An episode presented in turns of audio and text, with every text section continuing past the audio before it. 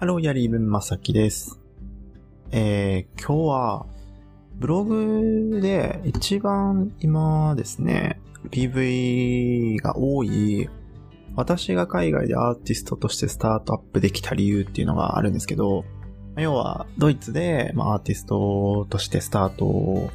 学生の間から、ね、スタートして、で、まあ、結局ギャラリーを抱えて、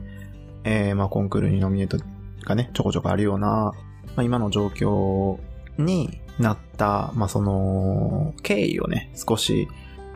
えー、話していこうかなと思います。はい、えー、と、まず、まあ、僕はその、一、ポッドキャストでね、第1話でも話してるんですけど、えー、日本の大学、まあ、技術系の大学をの在学中にアメリカに短期留学をして、まあアーティストのもとでね、あのー世話をしてもらったりとか、まあ大学、美大、アメリカの美大の授業を特別に受けさせてもらったりとか、美術館のインターンを経験させてもらったりとか、まあアプレンティスのプログラムに入ったりとか、っていうのをまあやらせてもらって、日本に帰ってきて、日本で卒業を、えー終えて、そのまま、えードイツに行くことになるんですけど、当時の僕の思考というか考えを話すと、まあ、その、海外にやっぱり行きたかったんですよね。その、まあ、日本で、あの、面倒を見てもらってた教授っていうのも、あの、アメリカで、教授系、あの、大学生をやって、教授をやってた人なんだこともあって、まあ、教えてもらうことがとても日本的ではなかったんですよね。なんかこう、日本のアートっていうものと、まあ、海外のアートっていうものはどれくらい違うのかみたいな話から始まって、まあ、そのゼミの内容とかも、ね、英語でいろいろな話をやったりとか、まあ、その、日本的、日本でどういう風にやっていくのかっていうことよりも、お前は日本の中では苦労するぞ、今後日本でやっていくなら苦労するぞっていうことを常に言われながらやっていたので、あのーまあ、海外に、特にね、アメリカから帰ってきた時からもう海外にもう一回出ることを考えてたんですよね。まあ、やっぱりそのアメリカにも行きたかったんですけど、まあ、ビザのことも厳しくなっていた時だったし、9.11の後とかもあって、あとは、まあ、その、学費がね、高いっていう話も、まあ、一番、ポッドキャストの一番目でもしましたけど、そう、あの、学費が高いっていうのもあって、まあ、それで、ドイツ、フランス、まあ、あと北欧とかを少し意識をするようになったんですよね。あの、自分の好きなアーティストだったりとか、あの、興味のある時代とか、まあ、っていうのが、まあ、ドイツのものが多くて、まあ、現代アートとか、まあ、ドイツの情報が結構ね、入ってきていたっていうのも自分の中、周りにね、あったっていうのが大きかったので、まあ、ドイツを選ぶことになって、まあ、知り合いの先輩がドイツにいたので、その先輩に話を聞いたりとか、まあ、して、まあ、プランを立てることにしました。まあ、総括して、まあ、てか、今ね、ドイツの留学を終えて、あの、アーティストとして生活をしている。振り返ってみて、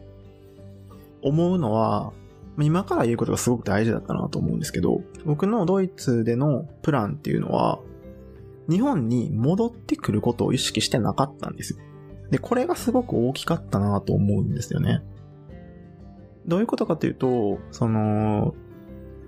まあ、大学院だけを受けるなり、まあ、海外に留学でね、アメリカに行こうがどこでもいいんですけど、留学をするっていうことは、まあ、その、学生ビザの間に、大学ね、大学に入って、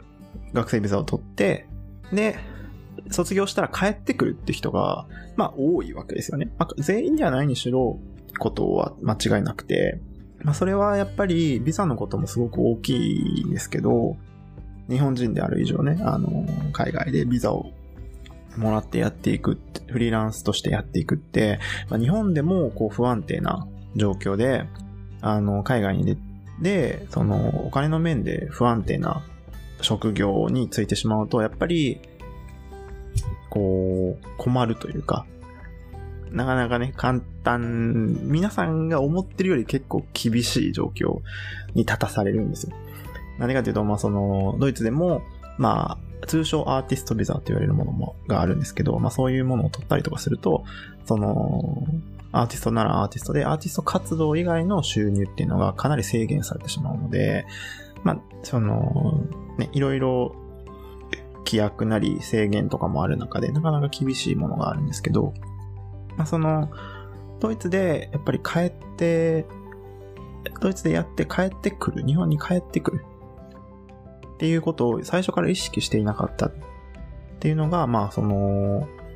僕が他の学生とか、ドイツのね、美大のドイツ人の学生とかとモチベーションが違う状態で大学生活をこう過ごしていた、できた、過ごすことができた一番のあの理由なのかなと思います。そう。で、これまあ具体的に話していくとどういうことを意識をしたかというと、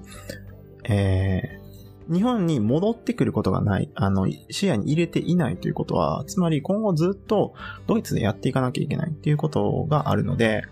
もちろん大学に入ることを目標に、あの、留学をスタートしましたけど、まずは語学学校に僕はドイツに入っ、ドイツで語学学校に入ったんですね。で、それも、あの、もう本当にドイツ語を全くね、勉強せずに、あの、ドイツに行くことになったんですけど、行くことにしたんですけど、まあ、なんでかというと、その、ドイツに行こうって思ったのがね、その、4年大学の、その卒業間近にする、あの決断をするんですけど、要は、卒生の時期、卒論卒生の時期じゃないですか。だから、まあ、美大生出身の人はわかると思うんですけど、まあもう毎日徹夜でみたいな、もう本当に追い込まれていくような時期なので、あの、まあ、ドイツ語を言ったり勉強している時間がなくて、ドイツに行って初めてちゃんとドイツ語を勉強し始めたんですよ。で、まあ、ドイツの、あの、フォルクスフォーシュルっていう、あの、まあ、なんていうのかな、民間学校みたいな、まあ、どの町にもある、まあ、有志、なんていうのかな、あの、比較的低価、ね、安く、あの、授業を受けられる、まあ、民間学校っていう大きな、まあ、その、団体というのかな、があって、まあ、そこのドイツ語のコースを受けることになったんです、受けることにしたんですけど、まあ、それがアーアインスっていう一番下のレベルから、ツェアインスっていう、まあ、上級のレベルかなって言っていいのかなまでドイツ語を受けることに決めたんですけど、まあ、あの、なんで、そういうことにしたかっていうと、やっぱりそのドイツでずっとやっていかなきゃいけないので、ドイツ語が絶対的に必要になるっていうのは、こう、頭の中にあったんですよね。で、そのドイツ語をやるやらないっていうのは、あの、まあ、留学をするとき、大学に入るときに、あの、ドイツ語の試験っていうのは必要、提出しなきゃいけないっていうか、その基準値があるんですよね。応募できる、応募資格の留学生は、まあ、例えばベーツバイとか、まあ、その、英語で言う、TOEFL とか、 IELTS みたいな、あの、インターナショナルな証明が出るような試験が、まあ、 TestDaF とか、えー、デハー、デーサーか、デーサーとかっていうのがまああって、まあそれを、えー、合格しないと、提出、合格を提出し、ね、証明書を提出しないと、ドイツの大学には入る、入ることができないんですけど、まあそれをやるやらないはもちろん必然なのであるんですけど、その基準値っていうのは、あの、美大の美大の基準値っていうのは一般の大学の留学生の基準値より結構下がるんですよ。ワンラン、ワンランク、ツーランクぐらい下がるんですね。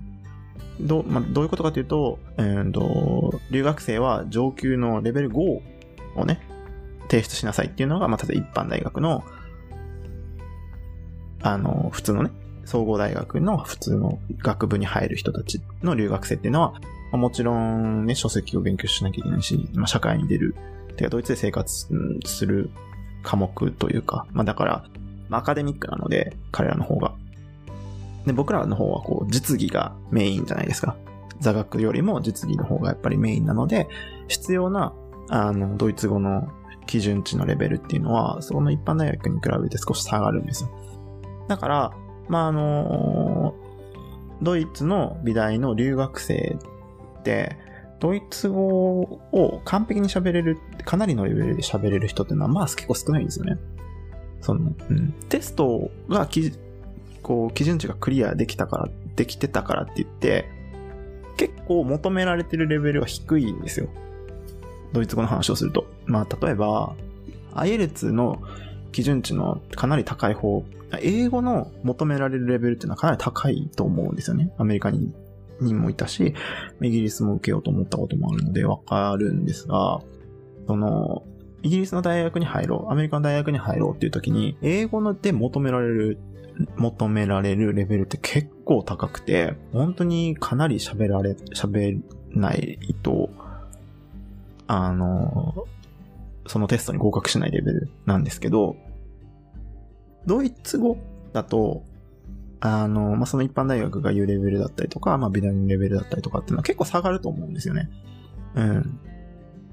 だから、例えばツェアインスのレベルって言っても、ツェアインスを持ってるからって言って、ドイツでやっていけれるぐらいなのかって言ったら、まあ、結構ギリギリかなと思います。うん。僕もツェアインスぐらいですけど、結構ギリギリなのかなと思う。まあ、それ、その当時ね。当時だからツェアインスのレベルっていうのも全然ギリギリだったから、ドイツで全然生活、難しかったです。うん。その、例えば、ドイツ人とルームシェアをしてましたけど、ドイツ人同士の会話にどれくらい入れきれるのかとかも、とか、その、銀行の人とか、保険会社の人とかと電話で、どれくらい会話ができるのかとか、契約の話とかね。っていうので、ツェアインスじゃちょっと無理かなって思う。ツェツバイとかまで行くと多分もしかしたらいいかもわかんないけど。まあでもその、もっとこう、日、ドイツにいる期間がね、長くないと、やっぱ耳も、ボキャブラリーも、まあ、流暢に話す会話ができるっていうのは、難しいのかなと結構思うんですよね。うん。だから、まあ、そういうこともあって、あの、僕は留学、語学学校に入ってた最初の2年間、日本から出て、ドイツに入って、入国をしてすぐ語学学校に通って、そこから約1年半から、まあ1年半か。1年半語学学校に通うんですけど、あの、結構みっちり、もう、毎日授業がね、数時間あるようなインテンシブコースを取って、あの、もう結構ドイツ語付けの1年半を過ごすことに最初から決めてたんですよ。中には留学生でもう、なんていうのかな。まあ、自分、日本で、まあ、母国でドイツ語ある程度やってきて、で、ドイツに入国して、まあ、こっちのドイツ語の、まあ、授業を語学学校に少し入って、で、もうそのままドイツの美大の美大受験をして、すぐ入ってくる子っていうのも、中には結構いるんですよね、留学生の中で。で、まあ、その留学生の子たちはやっぱりドイツに入って、1年しか経ってないから、いくら母国で多少のドイツ語を勉強してきたからといっても、結構ね、その、ドイツ語の基準のレベル、ベーツバイとかのテストを合格してるからって言っても、まあ、やっぱりドイツに1年しかいないので、こう全然、ドイツ語喋れない状況の子っていうの結構いて、だから、まなんか僕は先を見越していたので、ドイツ語だけはマジでしっかりやっとこうっていうのが、プランとして最初にあったんですよ。うん、その合格できるラインが、ラインでギリギリ入れればいいやっていうよりかは、あのー、もっと、今後、アーティストとか、そのギャラリーとか、と、まあ、独り立ちできるようなドイツ語のレベルまでなんとかしたいなっていうのがあって、まあ、結果できたかどうかっていうのはまあ置いといて、まあ、行きゴミというか、プランとしてはそういうプランで、ドイツ語だけはみっちりやってました。最初だけね。うん。で、まあその、語学学校に通ってる1年半の間に、あの、美大の受験を終えて、で、まあ、美大に合格をして、まあ、美大に入るんですけど、その中で、えー、ま、美大に入ってからも、あの、次のステップですよね。美大に合格するっていう目標がクリアできたので、かなり落ち着いて、あとはもう、こっからどれだけやっていけるのかって話になってくるんですけど、アーティストとしてスタートを切るのかっていう話で、第2段階としては、あの、もう学生のうちから、あの、アーティスト活動を始めるっていうのが、一番意識してやっていたことなんですよね。これが、まあ本当に他の留学生とかももちろんですし、あの、ドイツ人の学生とモチベーションが大きく変わった一番の要因かなと、自分でこう自己分析をするんですけど、で、まあ具体的にどういう話かというと、まず契約ギャラリーがドイツの学生の間に、えー、まあ多いとこで、多い時で5件。まあ、ドイツだけじゃなくてですけど、まあ、イタリアとイギリスもそうだったし、スペイン、スペインは違うか。えー、あとはオーストリア。あとドイツで、まあ、契約、短期契約だったりとか、まあ、契約を切ったりとか、こっちからね、切ることになったりとか、まあ、いろいろあったんですけど、まあ、多い時で5件。で、まあ、結局ギャラリーと関わった件数で言うと、10件近くはギャラリーと関わったかなと思うんですけど、で、まあ、あとは、コンクールのノミネートがあったりとか、まあ、一つは大賞というか1位を取ら、取ったこともあったし、うん、っていうのも、まあ大きかったかな。あとは助成金、ドイツの助成金を少し取れたりとか、まあそういうこともあったんですけど、で、あのー、話を戻すと、プランとして、その、ドイツで学生の間に、あの、アーティストとしてスタートをするということを念頭に、えー、やってたのが、まあ一番の要因なんですけど、これどういうことかというと、あの、一番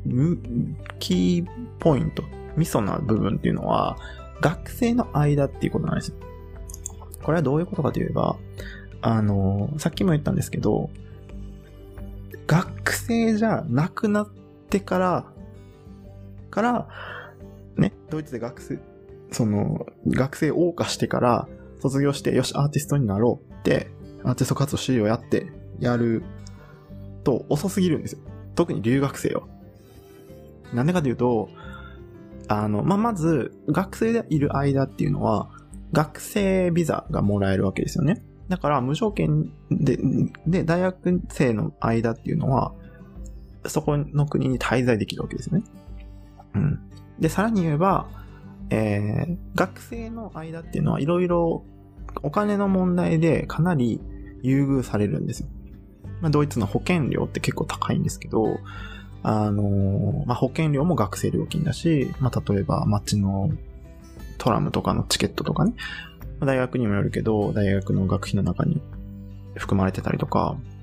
うん、とか、あとはまアトリエが使えるっていうのはね、一番大きなメリットですよね。学生でいるっていうことは。無条件に大きなアトリエ使えるし、機械も使えるし、だから学生でいるっていうことはめちゃめちゃ大きくて、いざ学生じゃなくなると、まあ、アトリエとかも自分で用意しなきゃいけなくなるし、ビザも、まあ、フリーランスのビザを取らなきゃいけなくなるんですけど、まあ、その、ビザの話で税金が上がったりとか、まあ、さっき言ったみたいに、あの、例えばアルバイトとかで、副業とかで生計を支えるみたいなことが制限がかかっちゃったりとかもするし、あの、学生じゃなくなってからって結構ハードルが高くて、ドイツ人ですら苦労するわけですよね。その、美大を出てアーティストとしてやっていく。で、ドイツ人でドイツ国内で数パーセントしかね、生活が、生計を立てれる人がいないって言われてる中なので、やっぱりハードルが高くなるので、まあ、特にビザの問題が一番大きいですけど、まずはやっぱり学生の間にやれることをやんなきゃいけないっていうので、そこが念頭にあったから、やっぱり色々できたし、あの、積極的に活動もできたし、生活、制作もね、ずっとやり続けられたと思います。本当に毎日アトリエにいたし、授業が終わって、1日朝から授業があって、例えば遅くなると7時とか、一番最後の授業で6時半、7時とか8時の授業とかもあるんですけど、講演とか。その授業が終わってから、あの、アトリエに戻って、11時とかまで、夜のね、11時とかまで、あの、制作をしてとかっていう、その、まとりあえずアトリエに一番いたし、制作もしてっていう、そうそう。とか、まあ、家に帰ったら、あの、コンクールだったりとかの情報をネットでチェックして、で、まあ、ドイツ語も限界があるから、ドイツ語調べながらとかね、当時は。やったりとか、あのー、ドイツだけじゃなくて、まあ、ヨーロッパ各のコンクールの情報、コンテストの情報とか、まあ、なんか、助成金の情報とかをいろいろ調べて、まあ、あのー、応募要項を読まないと自分が応募できるかどうかっていうのは結構限られてるので、そうそう。だから、まあそういうのをこう、チェックする毎日。で、できたら、まあ要は作品の写真を撮って、で、写真を、まあオンラインで提出、あの、応募とかも結構あるので、そうそう。で、オンラインでこうデータを作ったりとか、まあ、コンセプトの文章とか、応募理由のとか、応募理由のね、あの文章を送ったりとか、まあなんかそのコンクールによっても、やっぱり事務作業って結構多くなるので、中にはその古典をやらせてくれるコンクールとかがあると、古典のプランとか、そう、あの、図面、ギャラリースペースの図面をもらって、どこにどの絵を貼ってとか、まあインスタレーションがあるんだったらこういうインスタレーションをやるから、その必要な設備でお金の内訳とか、助成金とかだと、1年間女性だったら1年間のプランをこう、あの、1ヶ月ごとなり3ヶ月ごとなりのプランだったりとか、助成金が例えば200万出るんだったら200万円分の1年間の使い方の内訳とかね。っていうのを、まあ結構事務作業が多いので、あの、そういうふうに、アトリエから帰ってきてからは、そういう事務作業をパソコンの前でやるっていうような生活をずっと繰り返してましたね。何がターニングポイントになったのかというと、まあ、やっぱりコンクールに、まずは、えー、ノミネートされるっていうのは大きかったのかなと思います。実大賞の、まあ、ノミネートっていうのは結構あって、うん。何個かわかんないけど、まあ、あったので、まあ、そういうとことか、まあ、展示を、まあ、大学の学科、絵画科の学科でやる展示だったりとか、まあ、最初はそういうあのー、展示機会を個人じゃなくても、まあ、ギャラリーと1対1じゃなくても、まあ、友人とかと、とか学科のメンバーととか、まあ、そういうので展示機会を少しずつ増やしていくと、まあ、そういうところで、あの、地方紙とか、新聞とか、まあ、ネットの記事とか、まあ、そういうのに名前が出るようになって、露出がまあやっぱちょっとずつ増えてくることっていうのはすごく重要だったのかなと思いますね。で、まあいろいろこう、あのまあ、自分のホームページをちゃんと作って、うんと PDF とかでね、すぐ誰かが来たら誰かにパッて見せれるようなものとか、メールでね、すぐ送れるようなものとか、問い合わせとかも対応できるように、まあある程度こう戦略を立てて、まあビジネス自分をこう売りに出していく作業ですから、自分と自分の作品をね。だからまあそういう細かなプランなりなんなりをまあとりあえずやって、一、一番のターニングポイントは、えっ、ー、とね、やっぱりアートフェアに出たことがスタートだったかなと思います。で、アートフェアも、まあもちろんピンキリあって、ドイツでは結構ね、ドイツだけじゃないけど、まあ流行ってて、オーガナイザーが流行ってるんですよね。まあ金になるぞと。アートフェアっぽいものを開く、その、イベント会社みたいなの、イベント立ち上げる人っていうのは結構いて、まあ、大小ね、レベルもピンキリですけど、アートフェアって結構あってですね。僕が最初に出たのは、まあ、ケルンの近くの、えー、街のアートプルっていう、プルハイムっていう街のアートプルっていう、えー、ギャラリーがギャラリーじゃなくてアーティスト個人で出品できるギャラアートフェアに出品したんですよ。で、まあ、アートフェアっていうのは基本的には、あの、トップレベルの上の方だとギャラリーしか展示ができなくて、そのアーティストが個人で応募はできないんですけど、まあ、そのレベルが下だと、まあ、なんていうのか、日本で言うと、例えば、こう、デザインフェスタとか、こう、クリエイターズマーケットとか、名古屋で言うと、ああいう、その、まあ、コミケとかもそうですよね。日本でいう、あの、アニメ系とかの、そうそう、コミケとか、まあ、ああいうように個人で出品をしてブースをもらって、みたいな、そういうところからスタートをしたんですよ。で、それ、なんでかっていうと、まあ、要は出店料が安いっていうことですよね。普通、その、ギャラリーが出るようなやつとかだと、週末、木金土日の4日間とかで、まあ、100万円、150万円出店料がかかるっていうのはまあザラなんですけど、そう、だから、まあ、パッと、その、留学生のね、が学生が出せるような値段ではなかったので、あの、そういうレベルの低い個人で出店できるようなとこ、もちろんそれも審査があってね、あの、出せれる人数は決まってるので、審査に通って、で、まあ、作品、その時は多分5万円ぐらいの出店料で、こう、作品を運ぶバンを借りて、ホテルが、ホテルに泊まれるお金を節約しなきゃと思って、まあ、そのバンで寝て、そうそう、レンタカーでって。でそれでも結構ね、かかるわけですよ。保険だなんだとか、ドイツのね、車の保険とかも調べたりとか、まあガソリンなり、レンタカー代、なんやらやらって言って結局10万、15万とかかかるわけですけど、そう、まあでもそれでそういうのに出たことによって、まあそこで今のメインのギャラリーのケルンのギャラリーが、まあギャラリストが、あの、見に来ていて、声をかけてもらって契約がスタートしたっていうことがあったんですけど、まあその個人で出せる、えー、アーギャラ、えー、アートフェアっていうのは、やっぱりスタートアップとしてはかなり有益なのかなと思いました。なぜならば、まあ、やっぱり、例えば自分の街で、こう、展示をする。日本でキャシギャラリーで展示をするでも何でもいいですけど、やっぱり友人とかが来て終わるわけですよね。うん。だから、自分のコネクションとかでやるギャラ、展示じゃなくて、まあ、アートフェアに大小なりなり小なりで出せば、まあ、数千人、数百人、数千人は、その週末に見に来るわけじゃないですか。そう。で、まあ、ドイツで要は、つてがゼロな状況なわけですよね。友達とか、つてがほとんどない状況で、やっぱりスタートアップをしなきゃ、本当にゼロからスタートアップをしなきゃいけないわけですから、海外で一人でやるっていうことは。だから、そういう状況の中、あの、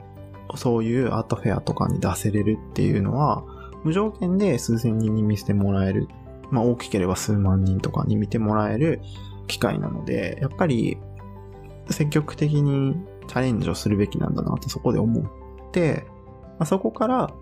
その契約ギャラリーで年に何回か展示があったりとか、そのギャラリーがアートフェア、ギャラリーしか出れないようなもうちょっと上のアートフェアに出してもらったりとか、その傍ら自分でドイツ国内の他のアートフェア、個人で出せるアートフェアにもちょっとずつ出ていって、まあ規模がちょっとずつレベルが高く、規模もレベルも高い、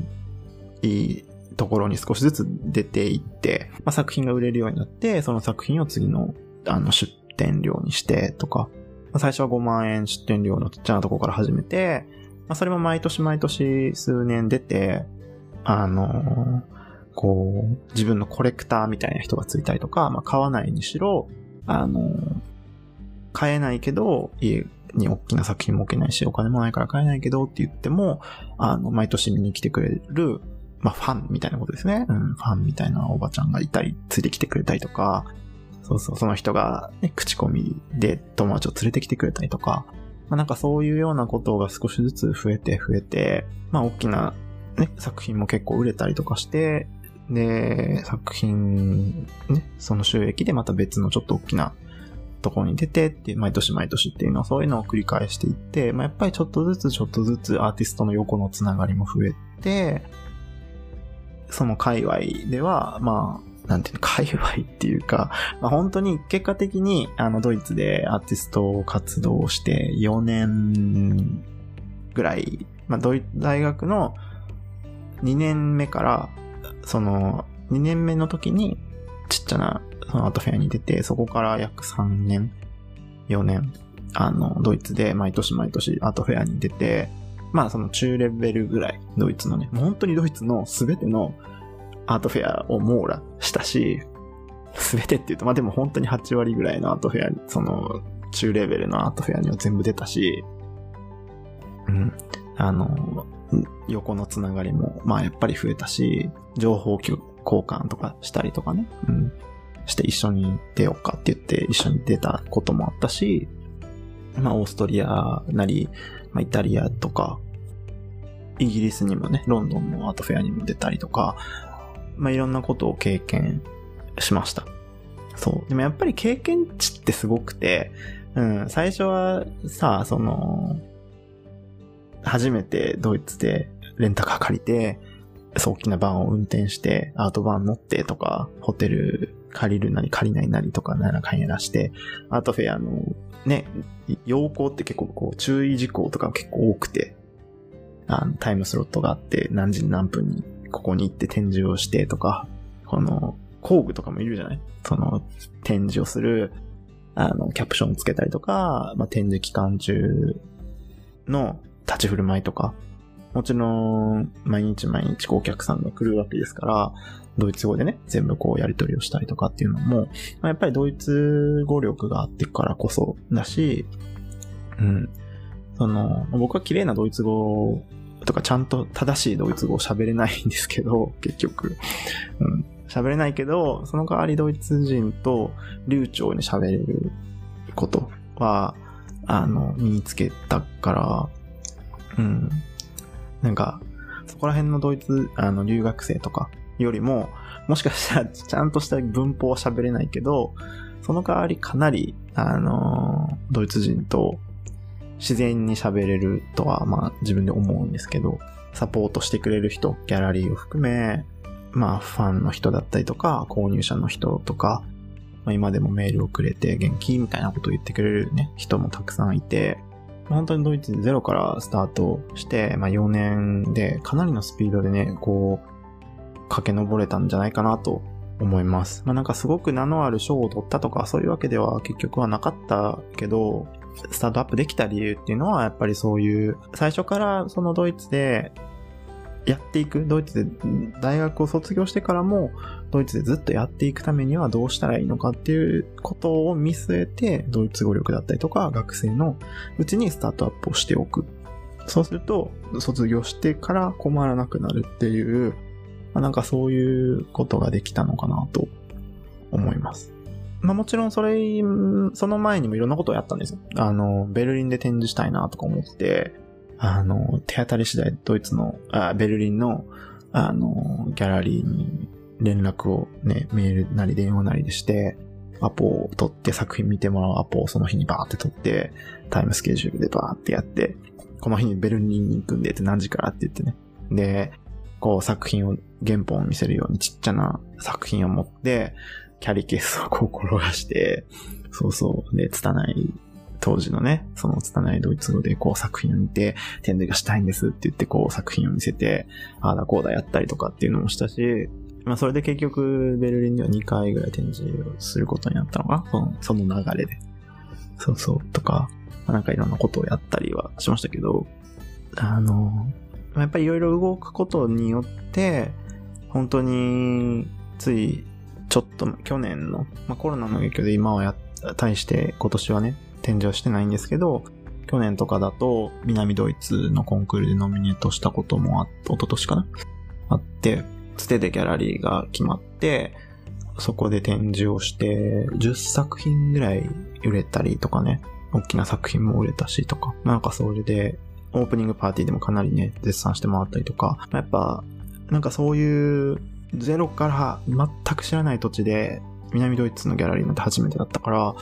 全く知らない場所で、いろいろ世界が広がっていくのって、まあ、やっぱり、楽しかったなと思います。そう。まあ、なんか、やっぱり、その、まあ、アーティストとしてやっていかなきゃいけないっていうので、まあ、一個前の話にもなるんですけど、まあ、やっぱり作品を売らなきゃいけないっていうのも少し、ギャラリーの要求みたいなのもあるし、まあ、なんかその、要するに、あの、ドイツの大学で何を学んだかというと、やっぱりドイツで評価されうる作品の傾向だったりとか、まあ、作品の価値っていうのを、あの、勉強できたっていうのは大きいのかなと思うんですよね。うん、なんか自分の作品をただやるだけだったら別に日本からやれやっても一緒なんですけど、やっぱドイツで実際にこう、スタートして、ドイツの、まあ、ドイツ語でドイツの美術史を勉強したりとか、まあいろんな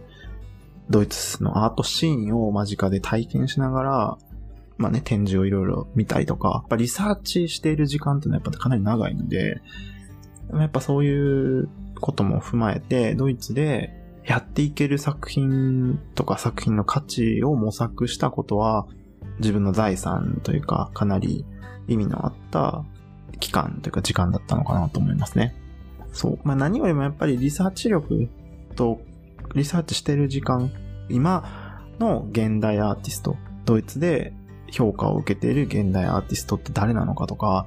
その人がどこにいてどういう作品をやってるのかとかっていうのは、まあ、かなりね、常に情報が入ってくるし、まあ、自分からも見に行くので、本当にその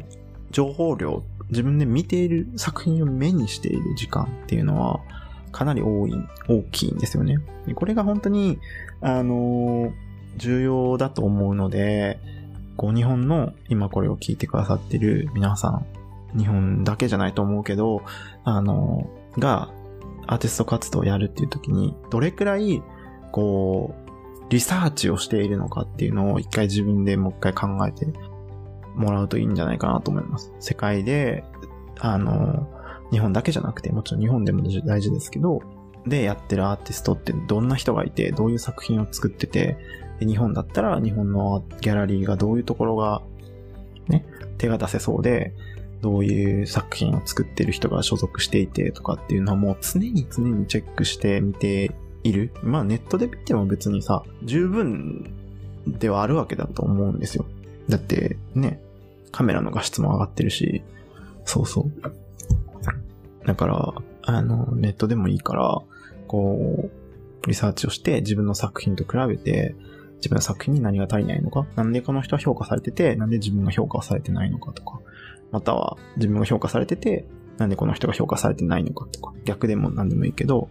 まあ、その、徹底して情報を得るっていうのは本当に大事だろうなと思います。あの、振り返ってみるとね、本当に、本当に、あの、かなり苦しんで、こう、作品を変えなきゃいけないことっていうのをやってたし、ずっと図書館にこもって作品を何百冊も読んだし、ね、展示も何かがあるたびに展示を見に行って、その、イベントがね、あるようなことがあれば見に行ったし、もっとこう、トップレベルのアートフェアにも行く、行ったし、それは、ドイツだけじゃなくて、あの、別の国のアートフェアにも見学視察でまず行って、で、その後自分で応募するとか、出展依頼を出すとかっていうのをまずやったりとか、その、そういうことをすることによって、自分の立ち位置とトップの立ち位置の距離の、距離を測ることができると思うんですよね。自分に何が足りないのかっていうのはすごく、あの、常に考えていかなきゃいけないことなのかなと思います。こういう世界なので、つてだったりとか、まあなんかいろんなこともね、要因ってのはあるとは思うんですけど、まあやっぱり最終的に作品の価値っていうのは、レベルっていうのが、その、重要になってくるわけで、だから、世界の最前線のアーティストを見て、なんでこれが評価されてるのか、なんで自分がこれくらいの評価しか受けてないのかっていうのをやっぱ見て、こう作品をもっと良くしていかなきゃいけないっていうのは、最終的には自分を信じていかなきゃいけない人生だと思うんですけど、作家っていうものは、アーティストっていうのは。まあでもやっぱりその自分っていうのが、自分自身を鍛えていかないと、信じる自分のレベルが低くてもさ、結局は、その、無意味というか、だからやっぱり自分を鍛えていかなきゃいけないから、まあ、やっぱり解析をして、分析をして、自分で咀嚼をして、自分の血肉にしていって、っていうことは、その制作以外の部分でかなり大事なのかなと思うので、まあ、やっぱり、こう、周りを見て計画を立てるっていうのは